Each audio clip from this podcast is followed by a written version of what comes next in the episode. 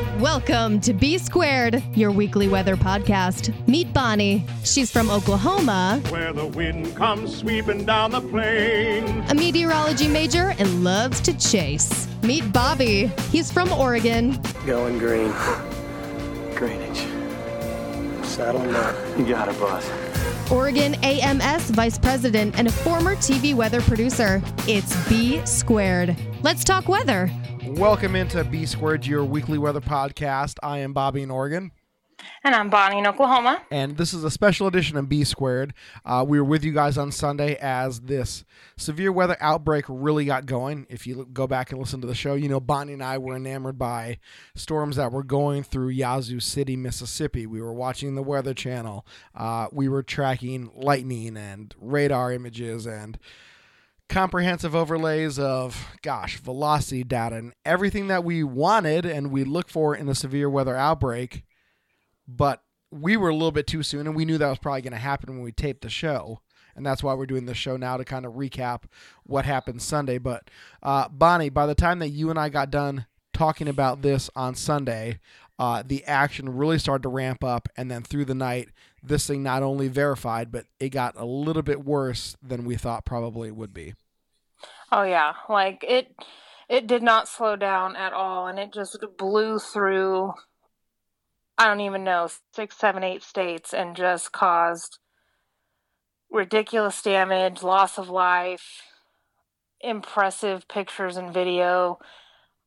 I'm just amazed at that whole event and that it happened in a less than two day period basically. Right, and we'll we'll talk about on, on our normal show coming up on Sunday here, just in a couple days, um, kind of what had happened on Monday. But you know, we really want to jump into this whole thing because this is you know really important. When we had talked on Sunday, and then you know you saw the Twitter stuff on uh, Thursday, starting really Thursday. SPC put out you know the watch and just saying, hey, this area could be really favorable, and of course that uh, definitely started to ramp up Friday. Saturday, and I think by Saturday we had a pretty good idea that Sunday it was going to be pretty nasty. Um, yes.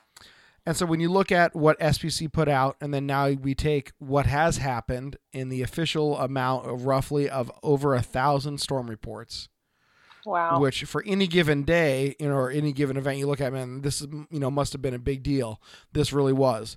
Uh, Ten percent of the total reports were tornado reports. So Which I think there was 141. Yeah, total. And uh, the revamp number that we see through SPC right now is 97. And again, that that totally makes sense. That that number is very fluid because Yeah. one, one storm report, you know, or one spotter report, uh, say from we'll make up a name of um, Bonnie County. Bonnie County, Tennessee had you know three spotters in it. One was on the north side of the storm, another was on the south side of the storm. They both call in that storm at a little bit say different times. That's two storm reports, but come to find out, it's the same storm. So you'll take that and wrap it into one report. But tornado reports 97, uh, high end wind reports none. But that was interesting. So the the thing about that is okay, winds over I believe 72 miles an hour considered the high, but you had 866 wind reports. Wow. So that's a lot. And, you know, we saw the wind damage, obviously, the tornado damage, yes, but the wind damage was a key component of this. One report of large hail, but still 41 reports of hail. Um, and I want to talk to you about this because this is where kind of Oklahoma gets tied in here. We watched on Sunday this line of storms form to your west. By the time that they went through Moore and Oklahoma City and Norman proper, they had fizzled out. But that was kind of the catalyst to kick off these storms that were later on in the afternoon. This is the one that dropped the large hail. And correct me if I'm wrong, the hail component of this was more because of that rush of cold air coming in, right? And keeping the hail aloft versus, you know, the more wind and the tornado reports were more of the actual like low moving through, right? I mean, I would say yes. It was it was just a strong updraft. That's Okay. what would cause really big hail, and the updraft being really strong just keeps bringing the hail back up to the top of the storm and back up again to get another layer of ice, basically. And so the stronger the updraft, the bigger the hail. Okay. All right. So it's whatever influenced the updraft. Okay. Um, and so we saw a lot of the hail reports early Oklahoma, Texas, Louisiana, and Arkansas. A little bit as it finally moved into Mississippi, but that's kind of where the cutoff was. Um, Mm-hmm. We started to get a lot of wind reports, Arklatex region, northern uh, Mississippi, southern Alabama, southern, or most of the state of Georgia, most of South Carolina, most of North Carolina wind reports. But when we look at the 82 or 92 or how many storms, and these tornado reports keep updating, by the way, so we're getting this information in real time. Now it's up back to 97. So whoever's looking at this and actually updating this in real time as we're taping this this afternoon um, here on Tuesday, they're doing uh, live updates. But, you know, we saw this line of storms move through, and we first started getting these tornado warnings in eastern Texas into Louisiana, and then it progressed in this very, you know, defined bow shape, you know, just looking at the tracks of these. And Bonnie, these storms kicked off, and these things were not short lived tornadoes. A lot of these No. were long track tornadoes. Yeah, long track. A couple spots had multiple tornadoes go through the same region or the same area. And yeah, a lot of them were pretty big. And there's just some incredible video and pictures of like forest area that all these trees, these big trees are just sheared off at the base. Houses are destroyed. There was one house that was picked up and set down in a street. I mean, I'm just, I can't even. It's just been, it was crazy just watching that. And it, like you said, went through the whole night. And that's even scarier is to have that kind of stuff happening in the middle of the night. Right. There's no doubt about it. Um, you look at the storm reports coming through, you know, Texas kind of kicked it off early, and then we said it progressed off to the east. Lots of EF1s, hmm lots of EF2s, a handful of EF3s, a couple EF4s, and again, these are all preliminary ratings. Nothing has been set in concrete yet. I know the National Weather Service; those guys are still out there trying to determine the overall extent. Um, you know, we know that Soso Mississippi was hit really hard. Uh, we know that uh, Macon, Mississippi was hit hard. So, uh, when you start seeing these things, and when you go look to, if you go on the SPC page and you look at the storm reports, anytime that they start putting asterisks and, and text in red is not a good sign because that's usually a sign of either fatality or injuries. But you start Wow. reading these two fatal. Tornado began in far northeast Walthall County near um, Soso, Mississippi. Quickly moved across was a large wedge. Okay Whoa. and it began snapping large hardwood branches. Um, and then you go through down here. Major damage to trees and homes, damage to trees and power poles, destroyed a building.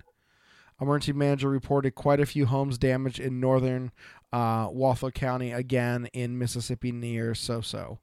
Um, short-lived tornado northward along a county road, causing different type of debris. Again, another EF1, and then you just keep going down through and you read all the stuff. Snapped office reports a fatality in northern uh, Walthall County. Numerous injuries. Many homes are flattened. Continue to be updated. Uh, EF1 again alongside a, a road. Short-lived EF1. Uh, several reports of trees down. 11 residences damaged. And you start building this thing, and you're like, man, this is just insane. And it's like, uh, even you know, two miles north of Tuscaloosa County.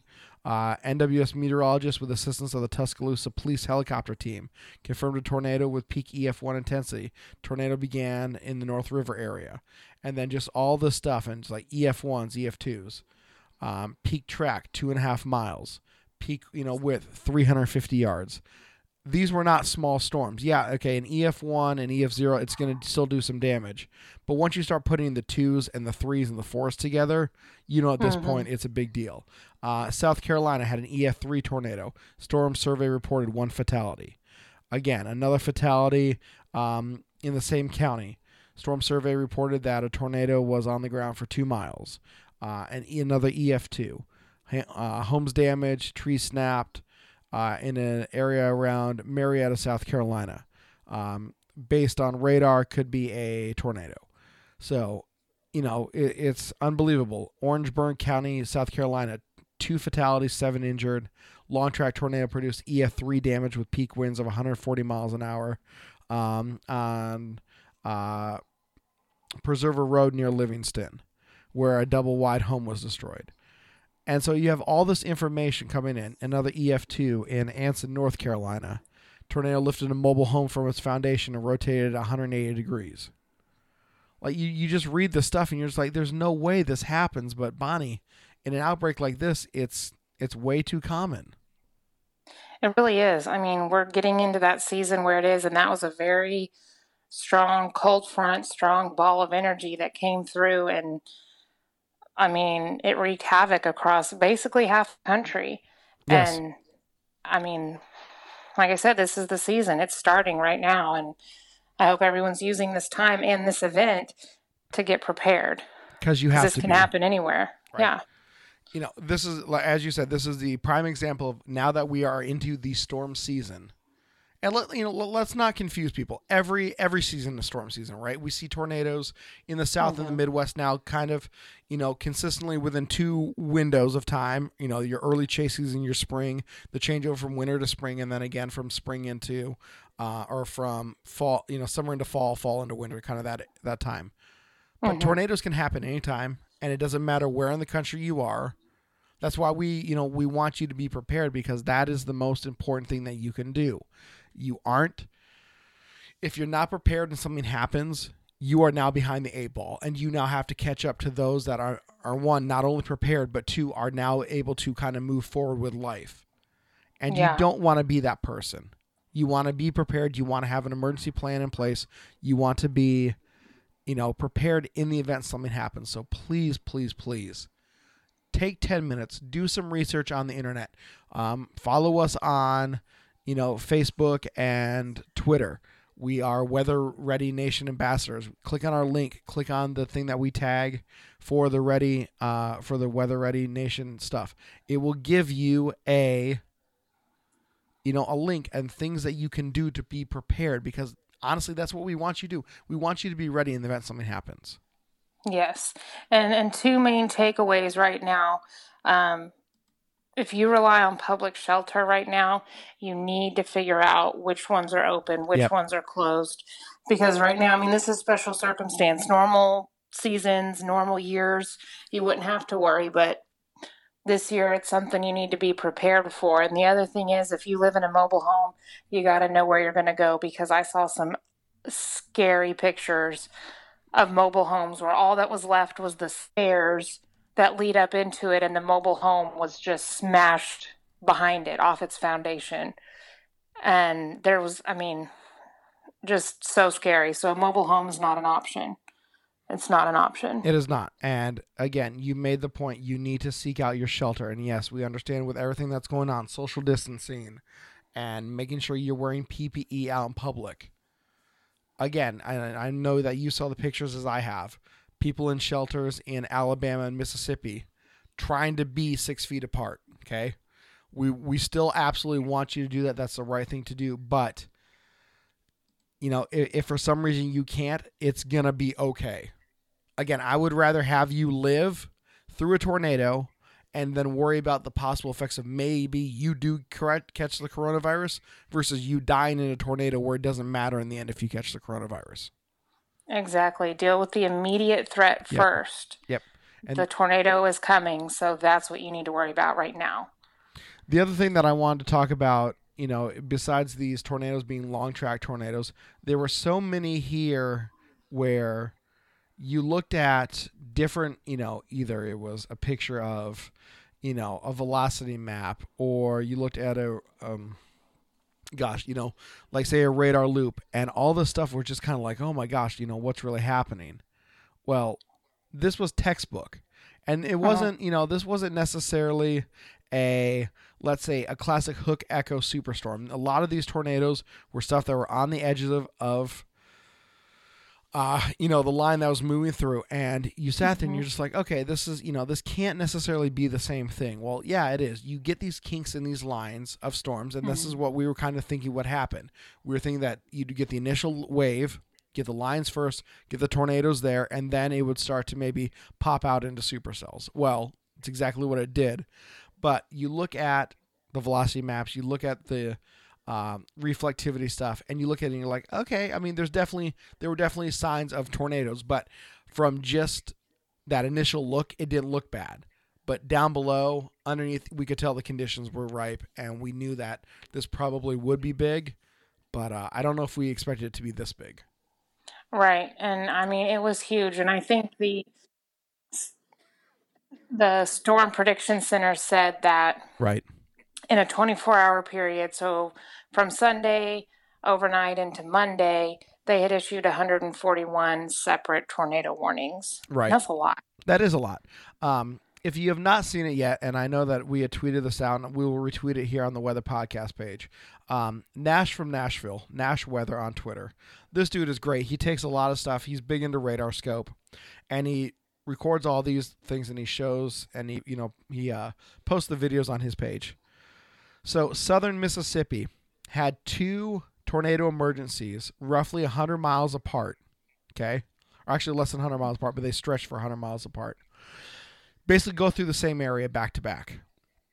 And you can go through and you can watch the reflectivity and you can watch the velocity scans on this thing. And Bonnie, to look at the velocity scans of these two storms, and yes, you see the classic hook echo on these two storms form, but the velocity was so incredibly impressive. And these were two long track tornadoes. They were on the ground for a long time.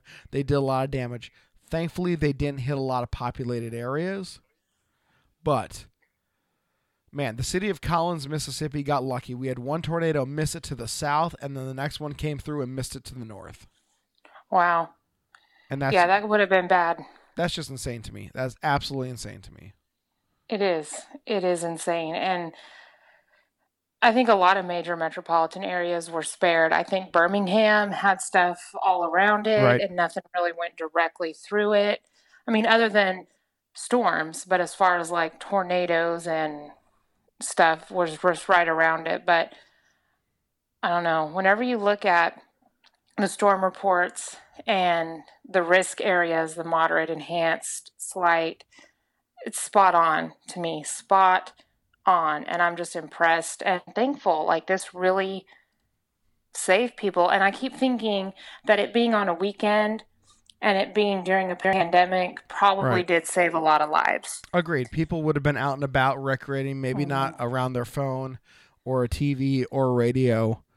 Or they would have been at school and work during the week, you know, if there Yep. wasn't pandemic going on. And Yep. I think it being Easter, a lot of people were together, so people had more access to shelter and stuff because they were with family who may have had shelters, you know. So I think that that that was probably a good thing. I know there were fatalities, but I do think it could have been a lot worse. So that's I think that's one silver lining to look at when it comes to this pandemic that's going on. Right.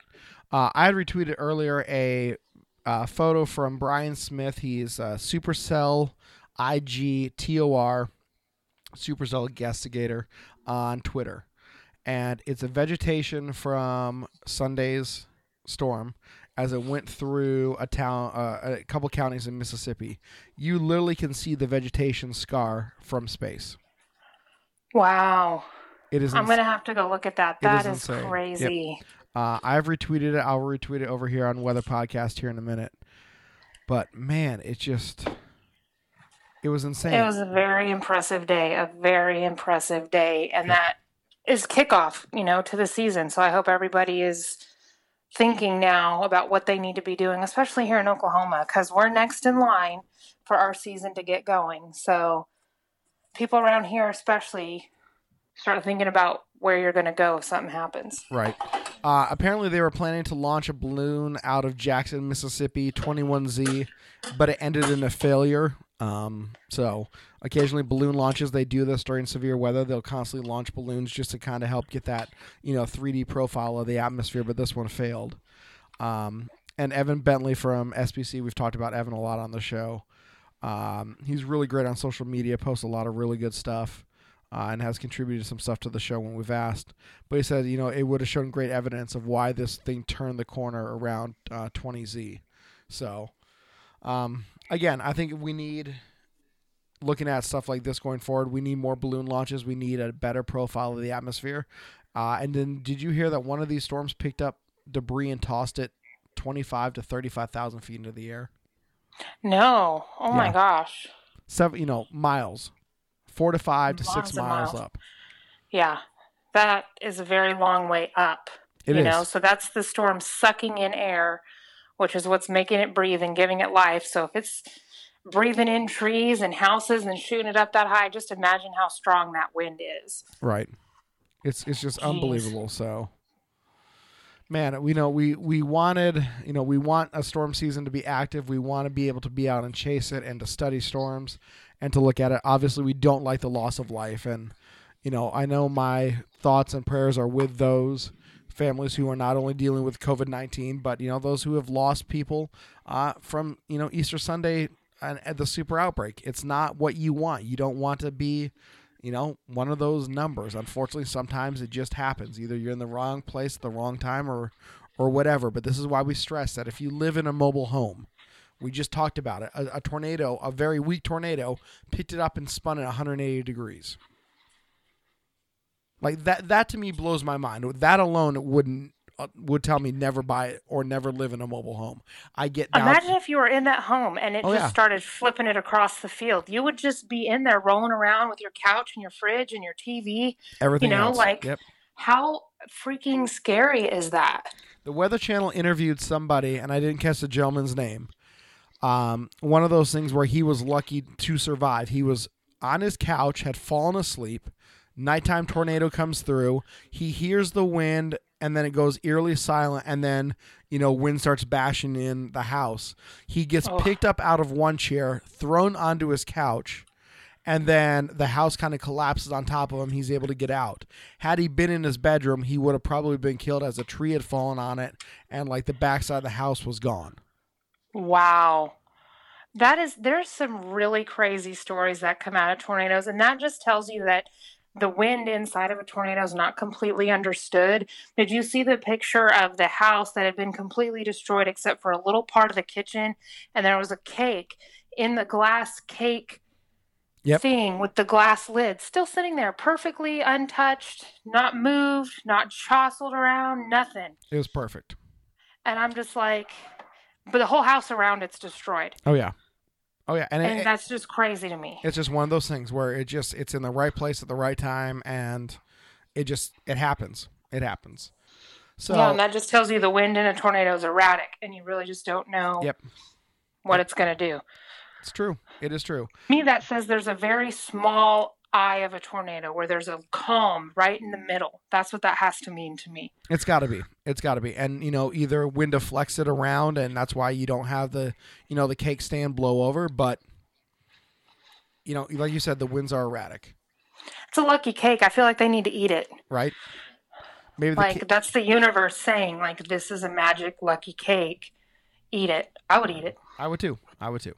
Well, we wanted to hop on and just do a special edition of the show, kind of recap what happened on Sunday. We will talk a little bit more about it in depth as we come up to our next episode here coming up this weekend, and then we'll talk about the storms that once they left finally the south, they moved off to the east coast. But Bonnie, it's been a great. Uh, it's been a good early start to the storm season. I don't want to say great, but it's been good. Um, we hope to have more action like this, and thankfully, you know, we didn't have the amount of of death and destruction that you know could have come from this had it not been a situation where we were all home and had access to uh, you know weather radios and such. But uh, storm season's here, so please be prepared. Yes, please be prepared. And like you said, we'll talk more on Sunday. Um, we'll also talk about uh, this mid-April snow that Oklahoma just had on yes, Sunday as I, c- well. I cannot wait to get into that because that is going to be fantastic. Um, yeah, because we're not sure yet what season we are. We know we're in chase Yeah. season, but what what chase season are we in? So But I just want to point out what have I been saying for weeks? Yep. That every year in April we get that one last shot of winter it does happen. every time. It does happen. Well, we will talk to you guys in just a couple days. I am Bobby in Oregon, And I'm Bonnie in Oklahoma. and we will talk to you guys very soon. Bye.